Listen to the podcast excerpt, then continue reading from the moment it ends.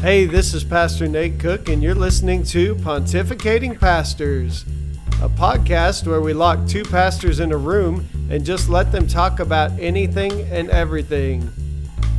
My friend Michael Pig is a church planter in San Marcos, Texas, and I'm a traditional church pastor here in Midwest City, Oklahoma.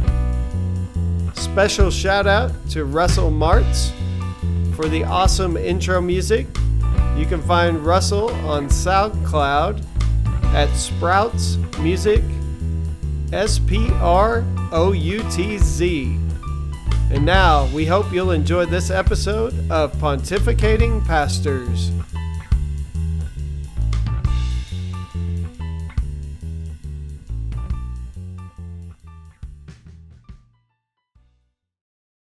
Hey Michael, how are you doing today? I'm doing okay. How are you, Nate? I am doing good. Hey, listen, this week we had a question uh, sent via messenger from a listener. We have a listener. We have one. Praise the Lord. Awesome. All right. No, a good friend of of ours, Nathan Jenkins, wrote in, and uh, he just wanted to to say maybe maybe we could discuss the idea of music um, the the new music that comes out, and even older music. How do we make sure that our what we're singing actually aligns with what we're believing? How do we how do we examine music before we put it into the rotation to see if it it, it is in line with with our belief? Mm. You mean every day with Jesus is not sweeter than the day before? Um, yeah, that that's one of the songs that I remember singing as a kid. And so, I mean, new music, old music, I don't know what the measure of time is. I'm thinking for Mr. Jenkins there, it's probably a lot shorter than than than my. Uh, Our timeline is is longer. yes. So, um, but yeah, when I was a kid, we used to sing that every day with Jesus, and and I remember looking around and and I thought that uh, you know that an increasingly cheerful life was what the aim was. You know that heaven was a cheerful place. I read a poem by Shel Silverstein one time about the land of happy. And, and he talks about, you know, goes on for verse after verse about uh, everyone's happy all day and they play and they smile. And, and then the last line is the land of happy. Uh, what a bore. Um, you know, but, uh, but there's there, if, if suffering is redemptive, then how are we singing songs about how Jesus makes me happy all the time? And then how do we adopt some kind of a theory of atonement or understanding of atonement where the goal is happiness? You know, that just that seems more like uh, the goal of earning money or the goal of drug abuse or the goal of of some you know some uh, chemical dependency. Uh, right. Things Going, that we're addicted to yeah, seem to seem to be the things that that we're trying to make ourselves happy with. But a relationship with a God who died on a cross doesn't seem to be totally consumed with happiness and cheerfulness. Yeah, so going back to our friend Peter Rollins, that would probably be called idolatry if it's the thing that's just supposed to make us happy all the time. Yeah, yeah, um, yeah I I agree, and I think uh, one of the things we set up for people then is if they come to church or, or they come into our, our congregations and they they think, well, what's wrong with me? Because oh, I'm yeah. not happy today. Yeah, I've had this happen in my life, and yeah, yeah. Walter Brueggemann spends a whole like you know bunch of time, like you know chapters on, uh, and, and, I've heard him interviewed on this topic about you know uh, his problem with the with the way that we do worship services today is that we we walk in and immediately we go to praise. But not everybody feels like praising God. Some people came to church because they have a bone to pick with God, or because they have, you know, uh, they have hurt and angst. And in your hurt and angst, you know, well, the answer is just praise God. Well, I don't know how to praise God. I certainly don't know how to do it authentically if I don't have room for lamentation first. I don't have room for for being honest about my pain, struggle. So, uh, you know, that's uh, but but it's not like this is a new problem, right? Because if sometimes right. reading the Psalms and and they're talking about the blood of our enemies being spilled, and you know, yeah, I mean, that doesn't that you know, I'm not sure what to do with that kind of a a song either, and yet here it is in Scripture. Um, yeah, been, dashing babies' heads against the rocks is. Oh, I, what that doesn't seem like a worship song to me. Not uh, good for literalist translations either. No, huh? So I'm, you know, I struggle. Like I think probably music isn't all about, uh, about you know accuracy. I right. Yeah. That that might be the problem. Is sometimes we're thinking, you know, I know that I've been singing a song before, and I've thought, yeah, that doesn't jive with my theology, and uh, so I changed the words so I make myself feel better. You know. Yeah. Uh, especially when thing they talk about Jesus did something and it has a ed as a past tense on it, and I'm like, aren't we singing about what Jesus is up to right now? Like, yeah, Jesus you know, is alive still. yeah, like I, will admit that in that is a popular song, and I like it a lot. The resurrected King is resurrecting me. I finally, you know, it's happening right now. You know, it's not something that is that's a past tense, um, and I really, I really like that. And then there's some songs that I really like that, and I sing them out loud, but but they have an ed, and I replace it with an ing while I'm singing it. You know, yeah. So, the person next to me is probably bothered by that, but uh, yeah, the the popular uh, "Amazing Grace," "My Chains Are Gone." The last verse is, you know, the earth will soon dissolve like snow, and so one of my buddies, Chad Townsley, he he did this first, and I really liked it. He's like, uh, he just adds in if the earth dissolve like snow. Uh, then then we know God will still be with us in the midst of that. We're not we're not anticipating that because we're we're thinking new creation but it does color the way you look at the earth colors the way you look at salvation and what what god is up to in the world so um yeah so nathan had a specific question about the the new song the the lion and the lamb. Um okay. and uh it's uh do you know the song? I think i know it. Maybe can you read the lyrics that he's concerned with? Well it's it's basically in the chorus uh, of the Lion and the Lamb, it it it talks about kind of our God is the lion, the lion of Judah. He's roaring with power and fighting our battles. Our our God is the lamb, the lamb that was slain for the sins of the world. His blood breaks the chains. Every knee will bow before the lion and the lamb. And so his question was just about, you know, does this really represent the the picture that the scripture gives about the lion and the lamb. Um, and so, not to upset anybody, if this is your favorite worship song right now, um, there are songs I I don't fully agree with that I still sing. Oh, I uh, sing them loud. Yeah, I sing them loud because they they encompass an emotion to them, maybe a prayer that I'm praying. You know, I, I I'll admit those those lyrics seem you know there, there's some struggle there yeah, uh, with me too.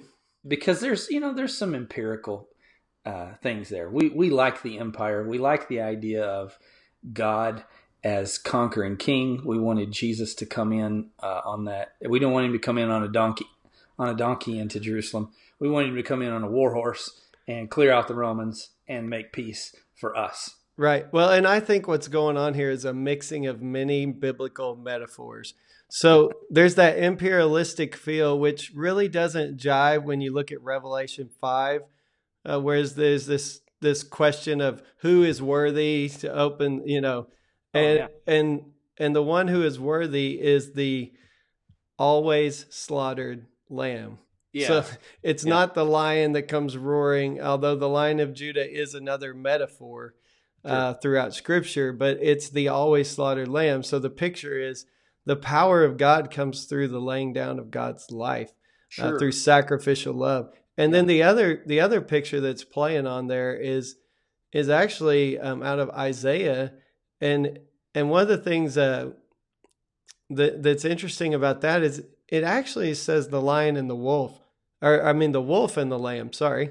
Um, in Isaiah, but everybody changes uh, likes the lion better. And and if you read through Isaiah, we don't want the wolf and the lamb to lie together because the no. wolf is terrible, um, the big bad wolf, if you will. So um, that picture is is more about how um, in God's new restored kingdom, uh, things that aren't supposed to get get along will get along, and so um, I think I think what we got going on in this song is uh, is more about just a real mixing of a lot of different biblical metaphors uh, that to me kind of paints a picture of uh, uh, obviously God is victorious, but yeah. where does that victory come from? And maybe you can speak to that a little bit. Sure. I think sometimes that we we are so excited about the Almighty God who is on our side.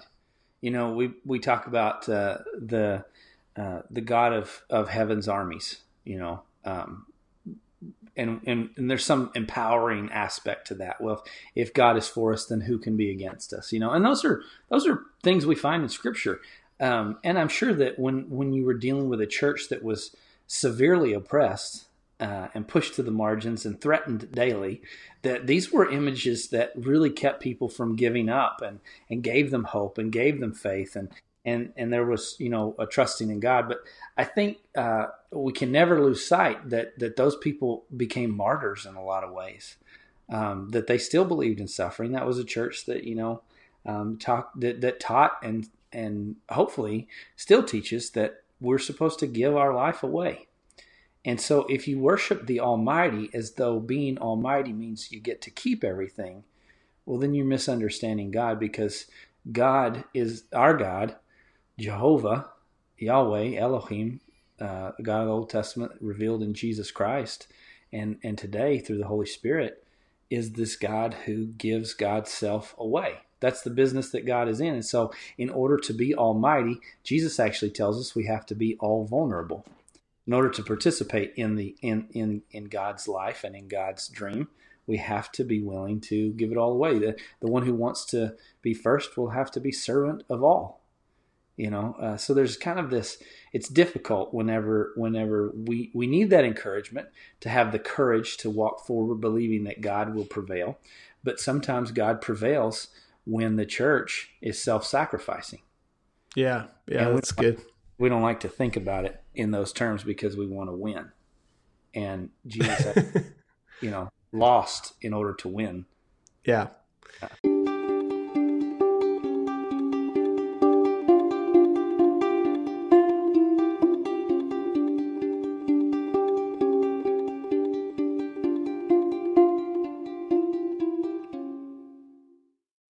Well, let's talk a little bit about um, just the role and how powerfully music does then shape a group's imagination, um, and and how much uh, why it's so important that the songs we sing reflect the the way we believe. Like I'll just be honest, when I was growing up, we sang "I'll Fly Away" all the time, but I will not put it in our worship repertoire because I'm trying to teach uh, in my congregation that that God is concerned also about what happens right now. So we're not just waiting for the by and by, and, and we've sung it here and there, maybe just um, as kind of a, a, old oldie but goodie thing, but but it's mm-hmm. not a major part of who we are because I think that that picture was lived was sang sung through so many different songs back back about 20 30 years ago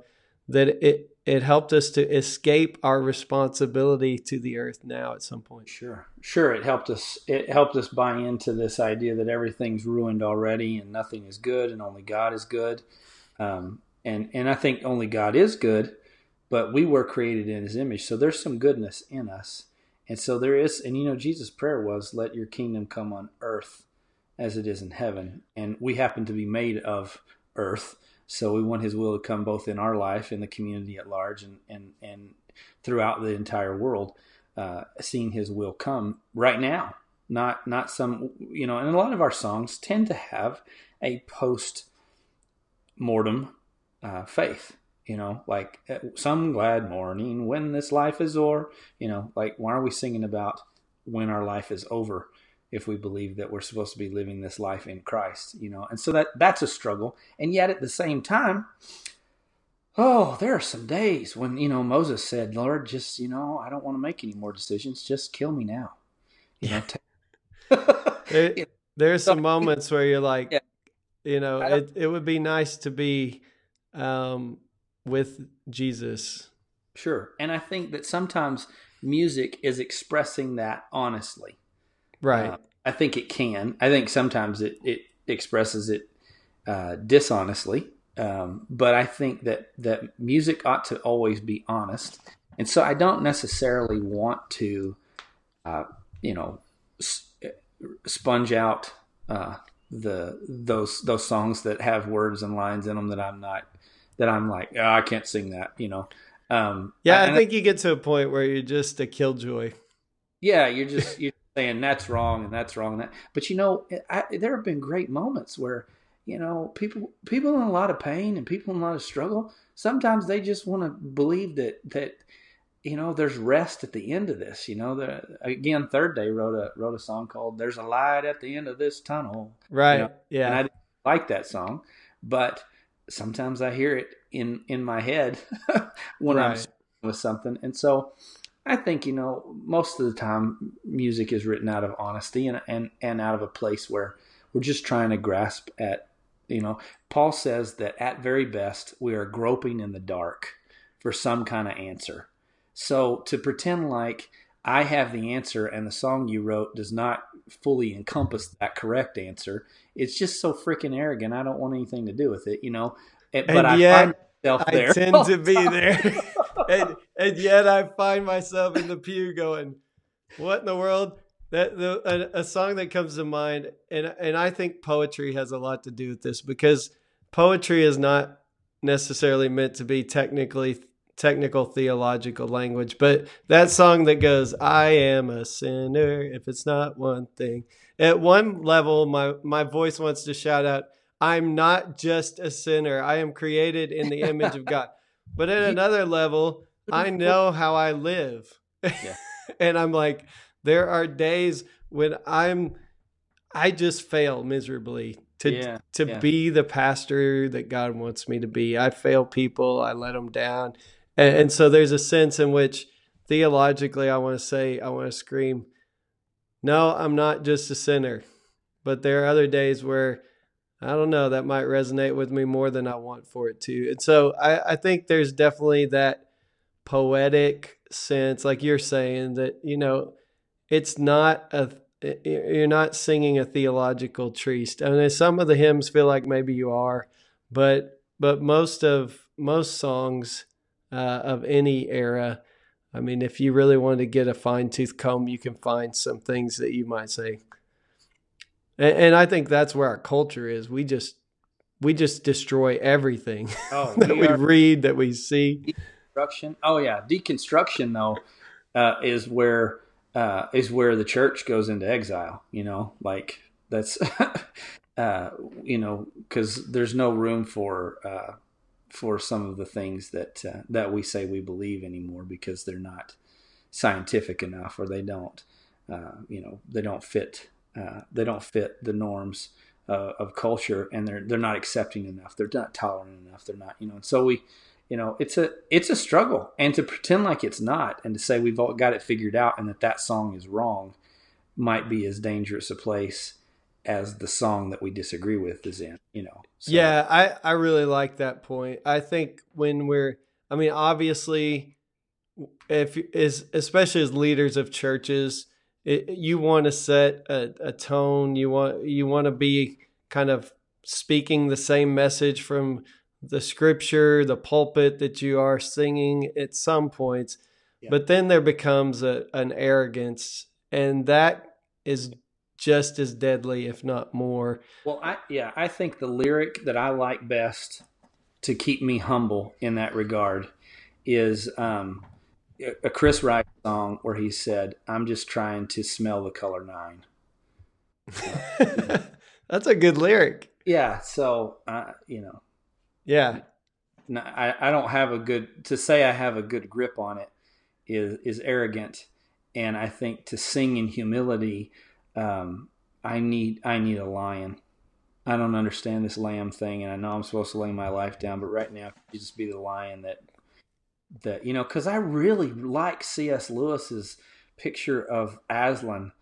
Uh, facing off with the white witch and he roars and her hair gets blown back and then he and then he devours her that makes me happy like i i know that that's not necessarily how life goes but if anybody's going to devour the evil that i'm facing it's going to be my god right and i i obviously we do believe that god ultimately is victorious um but but like we've said the cross looked very different than the victory that Peter and his cohorts were imagining when Peter pulls out his sword and cuts off Malchus' ear. You know, it's like, uh, okay, victory is one thing, but what will that look like? So, yeah, I think there's a both and there. I appreciate the question from Nathan. I appreciate that Nathan's listening. I've heard a couple people uh, in the last week. We've had some questions come in. So, hey, if you have questions, shoot them off to us.